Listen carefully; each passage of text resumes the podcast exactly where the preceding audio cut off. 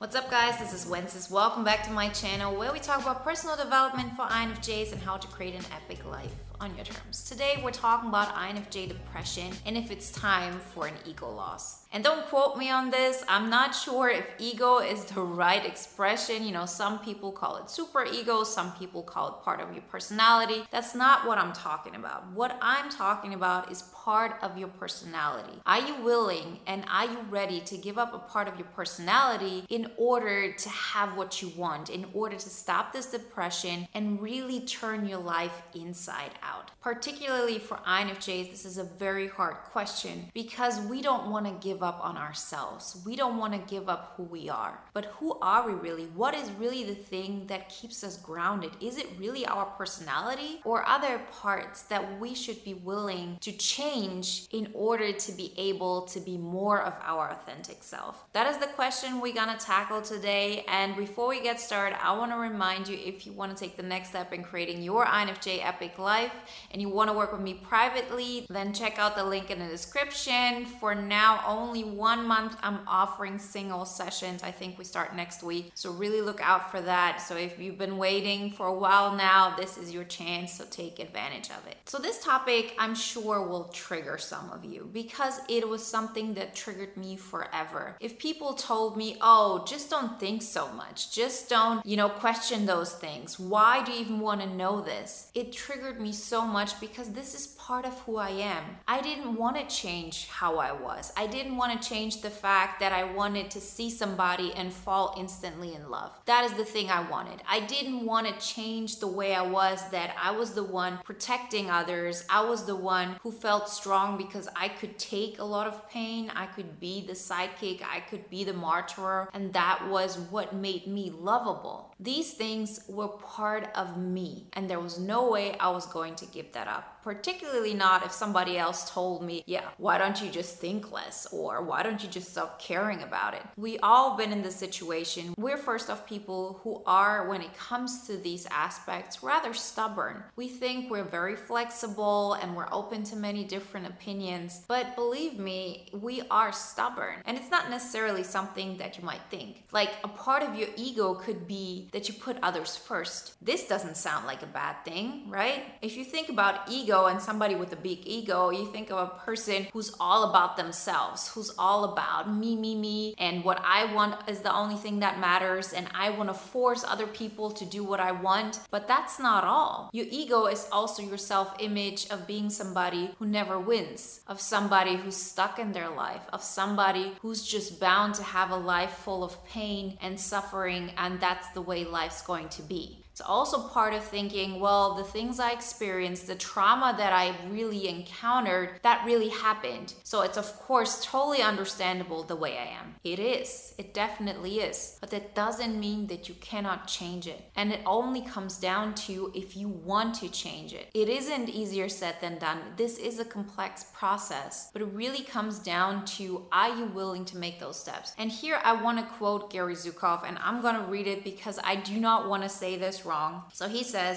when the personality comes fully to serve the energy of its soul, that is authentic empowerment. So, and I've heard this quote many times um, for the longest time. I think the first time he mentioned it was probably in the 70s or in the 80s. And it really resonated with me because for the first time I realized, okay, my personality isn't my soul. So if I change something about my personality, that doesn't mean that I'm giving up on myself. I actually understand more what my soul wants. And because of that, I'm willing to adapt my personality. My personality isn't something that cannot be changed. So one of the things I recognized is that my soul wants to help others. I want to make the world a better place. I want others not to suffer. I want to encourage them. I want them to feel the best about themselves. And I always wanted this. And the way I had built up my personality was that I neglected myself in order to make other people feel good about themselves. And that is the best I could do at that time. Like, I'm at this point where I know there is no end game. There is no such thing as, okay, now I'm fully developed. Now my personality is solid and I will never adapt or change or grow. This is all part of the progress. And I always know that I'm doing the best that I can at this particular time. So I'm not regretting any of the actions that I did. I'm not regretting any of the steps I've done so far. And I hope you approach it the same way. It doesn't matter what could have been or should have been. The question is, what is the purpose of your soul? What is it that you really want and that carries such a weight for you that you're willing to do things that nearly destroy you? right? This is actually a great indication for this. So I so wanted this that I was willing to pretty much destroy myself. I had given up everything. I was not myself. I was just a shell of a person with the only intention to help others find themselves. Of course, there's a lot of trauma behind it. Of course, there's this thing of, okay, this is the only way I'm going to be able to be loved. This is the only way I'm going to be able to be respected. This is the only way I can really serve what I want. If I would give that up, so if I saw that person and that person is suffering and I just say, you know, not my problem, that would be the biggest betrayal to myself. That was the point where I was at. But this thing is part of my personality. It is not my soul. Because what my soul wants is to help people understand themselves. Part of my personality is the way I approach it, the way I go about it. And my ego is attached to that personality.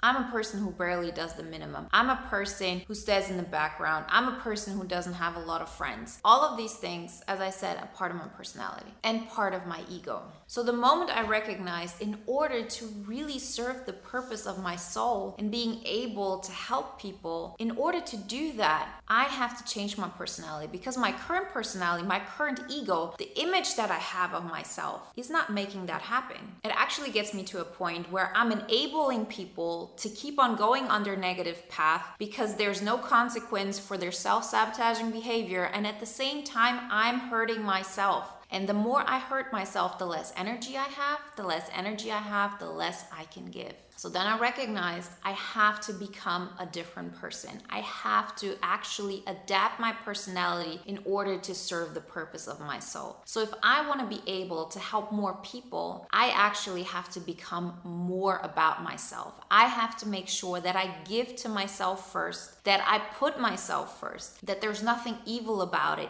It's a necessity in order to be able to help others. There's this example I gave in one of my last videos, and a lot of you resonated with it, which was if you're a doctor, for example, you cannot be emotionally involved in every person who dies on your table, for example, because maybe you get to save 100 people and one person you cannot. So, in order to be able to save those 100 people, you have to be emotionally detached that doesn't make you a bad person because your purpose in this moment is to save as many lives as you can. If you would allow all this emotionality, then that one person that you cannot save, that would destroy you. That will really pull you down. And you might think, okay, that way that person's relatives see that I'm a good person. They see that I really care about them. I'm not just somebody who's all about numbers. But what is the result? The result is that this one case really takes such a toll on that you are not able to save the other hundred. So, killing your ego doesn't necessarily mean that you have to give up being a selfish person and then become kind and nice and generous. Killing your ego, in many cases, specifically for us INFJ, means becoming more about yourself protecting yourself more, not allowing so much of other people's emotions to have an impact on you. Because the more you focus on other people's emotional states, the less you're going to be able to go towards your goal. So, that being said, that does not mean that nowadays I'm not emotionally involved with people, that I don't listen to their problems, but actually I get to help way more people and I get to help them in such a better way than I was ever able to. But at the same time, let me tell you this I don't know my best friend in such a capacity how I used to.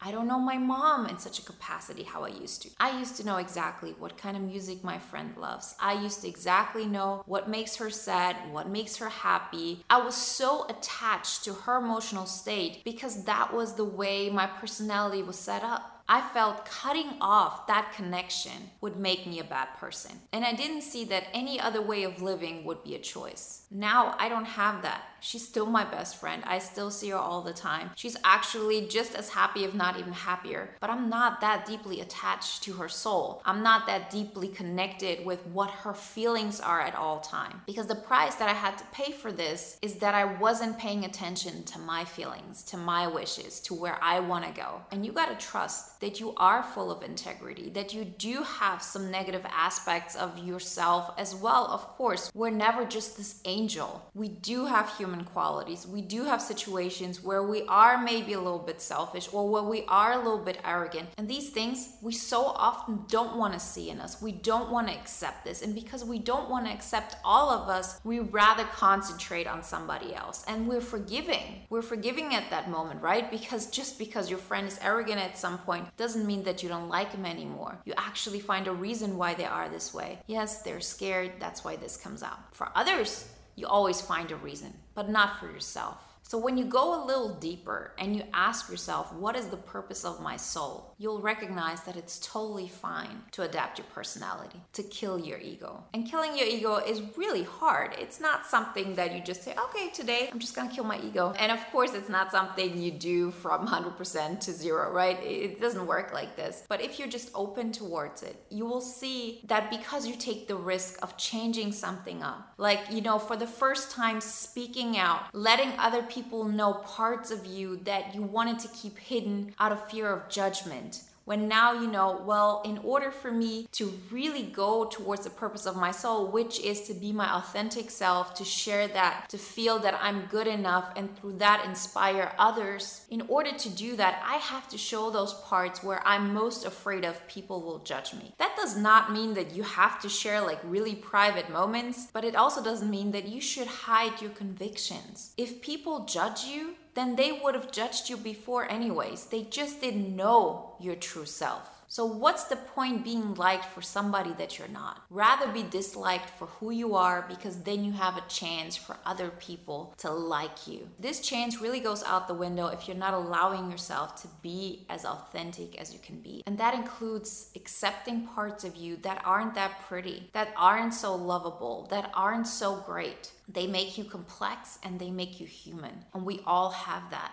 So, when you are in a depressive state, and I'm really talking about a depressive state here, I'm not talking about, okay, you've been clinically depressed for years, you really have an imbalance that is causing you to be sad all the time and not have any motivation. Like, I'm not a psychologist. I'm definitely not a psychiatrist. Like, this is way beyond what we should be talking about here. But most of us are not even giving ourselves a chance to get out of these depressive states. And these depressive states, they can take forever. It's not like if you've been depressed for the last 10 years, that doesn't necessarily mean that there's something wrong, that the only way you can fix this is to actually go to a professional, maybe even get medicine for it, and so on. As I said, situations and people who need this exist, and this is valid valuable. But so many people are not giving themselves the chance to change that. So if you're in this state and you've been there for a longer time and you feel stuck, then reconsider your stubbornness towards your personality. Maybe you will be open to change something about the fact that you say, I'm never gonna go for a good job because that means I'm giving up my soul. I just wanna help people. Well, okay, but let's look at the reality. Maybe because you're so stubborn and not going for that job, you're actually at a point where you're barely surviving. There's no way you can really help others because you are just focused to kind of like keep your head above water. What if you change your personality? What if you're more open to being somebody who actually goes for the better job, even though this isn't ideal, because then you have a security, you feel like you're taking care of your needs, and because of that, you have way more energy to help the people around you. Another example is if you don't want to leave people behind because you feel like, okay, they need me. But what is the price that you're paying here? If they need you in such a way that you have to give up who you are and what you want and what you could achieve in life because that in itself would make them uncomfortable, then the price is too big. Yes, you want them to feel good about themselves. But right now, the way you do it, your personality, by staying with them, is not getting the result done because they keep staying unhappy. It's not like they're happy by themselves. They need you to neglect what you're doing in order for them to pretend like all is great. If you're in a position where you feel like, okay, if I stop dimming my light, right? The people around me will feel bad about themselves, then your ego is holding you back. Because if the purpose of your soul is for people to feel good about themselves, then the way to do it on a bigger scale that is not just attached to this one person, because this one person, there's also codependency happening there. It's also a matter of they need me, that makes me valuable. When we stop looking at it from this perspective and we recognize, okay, I want to help people, then you recognize also that in the end, people have to find that power within themselves. And the only way they can find that is if they choose themselves. So by you not choosing yourself, you're actually not being a good role model to them because people don't listen to what you're saying. People are looking at what you're doing. So when you start choosing yourself and you're saying, I want to help people, yes, I don't want you to suffer, but in the end, it's an evil I have to pay at this point, and I will teach myself not to be that emotionally invested in that because when I choose myself and I become bigger, I actually get to inspire people to follow their path as well, to find the strength in themselves to create a better life for themselves. And this is just one of so many examples. Allow yourself to change your personality. I have done it, and trust me, I never thought that it's possible, and I feel more authentic than I've ever been. Remember the quote when the personality comes to fully serve the energy of its soul, that is authentic empowerment. Your personality serves your soul. What does your soul want? And then you adapt your personality. You kill your ego of this impression of this is who I have to be, and you'll see how your life will turn around. I really hope that helped you and inspired you to really take this step seriously. There is so much potential in this. Remember, if you want to take the next step in creating your INFJ epic life, then work with me privately. Next week, we're starting with single sessions. It's only a trial period of one month. So if you've been waiting for this, now is the time. Take the chance. And if you want to watch another video now that is in alignment with today's topic, then watch the video INFJ Cold Hearted and Brutal. Like always, guys, I wish you a wonderful day, a great week, and I'll talk to you next time. Bye.